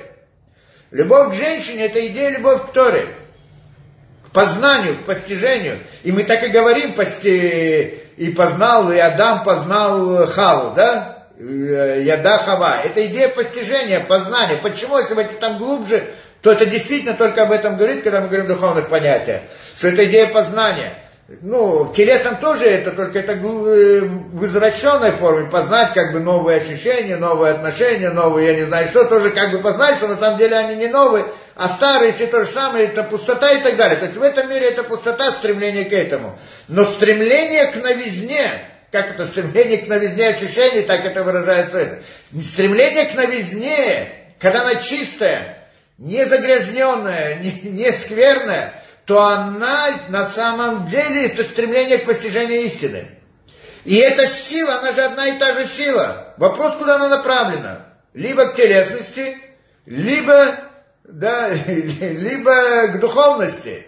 К чему направлена вот эта вот, э, вот эта вот внутренняя сила? И это то, что мы говорим, значит, что? Э, да, это то, что мы говорим, э, э, да, это значит, э, да, как мы говорим, то есть вот это вот внутреннее, это тоже телесное желание, когда они не направлены к телесности, направлены ко Всевышнему, прилипнуться ко Всевышнему. Это корень, это одна и та же, одна и та же сила, не две разные силы. И оно, значит, направляется туда. И вот это вот желание, и это то, что мы говорим, что нефиш входит внутрь роха. Рох вместе с нефиш входит внутрь разума, да, это внутрь нишомы, как мы сказали, где, то есть в мире разума человека есть там все его корни, всех его желаний находятся, и мысли находятся там, что это, а не в мире эмоций, разные сказки, разные рассказы, и не в мире желаний телесных. И тогда он их просто не, не ощущает. Так получается. Женя, и да, и это в принципе идея э, да, что он говорит, это должны намереваться это во время мысли, во время произношения слова. Да, например, что я включаю непиш рох, рох в нишому, шибаэчем отцими пивка, что в момент, когда он произносит какое-то слово, выходит из его уст во время молитвы, в нем тоже есть три понятия этих непиш рох нишама, что это буквы, никут и тамим. И тогда он должен намереваться в чистоте своего сердца с большим желанием связать и прилепить их тоже, да? В Лидабе Кальядава, Миматальма, посредством вот этого слова или произношения этого слова прилепить их снизу вверх. Кого прилепить? На все барох, урок банашмато. Э, да, значит, по всей это идет вместе. Само слово я тоже прикрепляю, так далее, поднимаю вверх, и вместе с ним поднимаюсь вверх. Потому что слово показывает на какой-то уровень, на какой-то корень. И получается свою непиш, роха, нишама я поднимаю вместе со словом. Это идея произнести слово. И да, то, там тоже присоединить э, непиш, крох, рох и так далее. Виталу кулям лишору шотативай. Тогда все они поднимаются там в мире мысли в корню то самого слова, то самое слово, как мудрецы установили, то самое место, откуда она исходит, ее корень. Потому что ее корень уже есть тело, это внизу. То есть сама буква, рисунок, мы сказали, что буква, сама по себе буква, то, что мы нарисовано, это не буква. Это рисунок буквы, как мы сказали, это тело. А буква это некоторая духовная сила определенная. И у нее это произношение, это ее рох. А, да, э, да, его как бы смысл его это там. А там есть еще духовный уровень до, до этого. И все это буква. То есть она, буква на самом деле, буква это, э, да, как из этого строятся сосуды. Ну, не будем в это входить там, что такое буква, не, глубокий смысл в духовных мирах, что это такое буква. Но на, есть на всех уровнях духовных понятия буквы. И эта идея, это идея тоже какой-то духовной реальности определенной которая воздействует каким-то образом, то есть она на самом деле имеет понятие кли, кли значит сосуд или орудие, что посредством, орудие назовем, что посредством него переходит свет из высшего к низшим, да, то есть оно как бы мешает себя, передает дальше, назовем так. Это, это как бы источник силы для наших миров, это буквы. Только не те буквы, которые написали, потому что это всего лишь рисунок букв, а та буква, которая по сути имеет свой духовный корень. И вот к этому духовному корню мы хотим, значит, приблизиться в результате молитвы, когда мы ее произносим. Ясно вот это намерение, он здесь говорит, ну, как точно дать практически, как это сделать, но это я не думаю, что это так просто, поэтому хотя бы понимать идею, суть тоже хорошо, поэтому здесь это, да. Здесь он говорит еще интересную вещь. У нас еще время какое-то что Алидей Зей Тукну Коля Гимел Пхинотелю, что говорит не только это, что на самом деле посредством того, что человек это делает, он включает непиш в рог, рог в нешому, он исправляет все их три. То есть то нарушение, если он делал какое-то нарушение где-то, когда-то, и он тем самым нарушил, испортил, непиш, повредил непиш, повредил рог, то тем, что он поднимает их, он их исправляет. Получается, что у нас уже нет времени подробно разбирать, но как он здесь приводит, что получается, что в этой сути молитвы, когда он поднимает эти свои непиш, и так далее в своем намерении, он приводит к их изменению, исправлению, то есть делает их лучше. Это в каком-то смысле здесь есть идея чувы. И на самом деле идея чувы, более того, что просто идея чувы это само по себе понятие новое в мироздании, что чува раскрывает новый свет. Потому что молитва то это и приводит, приводит новый свет. Но это надо объяснять точно, что это за новый свет и так далее. Ну, может быть, как-нибудь мы это в другой раз. Но, в принципе, вот принцип, как мы говорим, что когда человек грешит, какие делает какие-то плохие действия, от него уходит нишама, потом уходит рог, а потом анепиш, она либо отсекается, отрезается и так далее. А когда он ходит, сейчас у нас будут вопросы, а когда он э, делает шу, то они возвращаются обратно. Получается в процессе молитвы, когда мы прилепляем это к другому, мы как бы делаем исправление тому, что это. Нужно рассмотреть это больше, но может быть уже в следующий раз, если у нас немного осталось с этой темы, может еще один или два урока и мы заканчиваем, тогда перейдем, посмотрим, на что перейдем. Там есть еще более глубокие интересные темы, кто захочет. То, я на сегодня достаточно.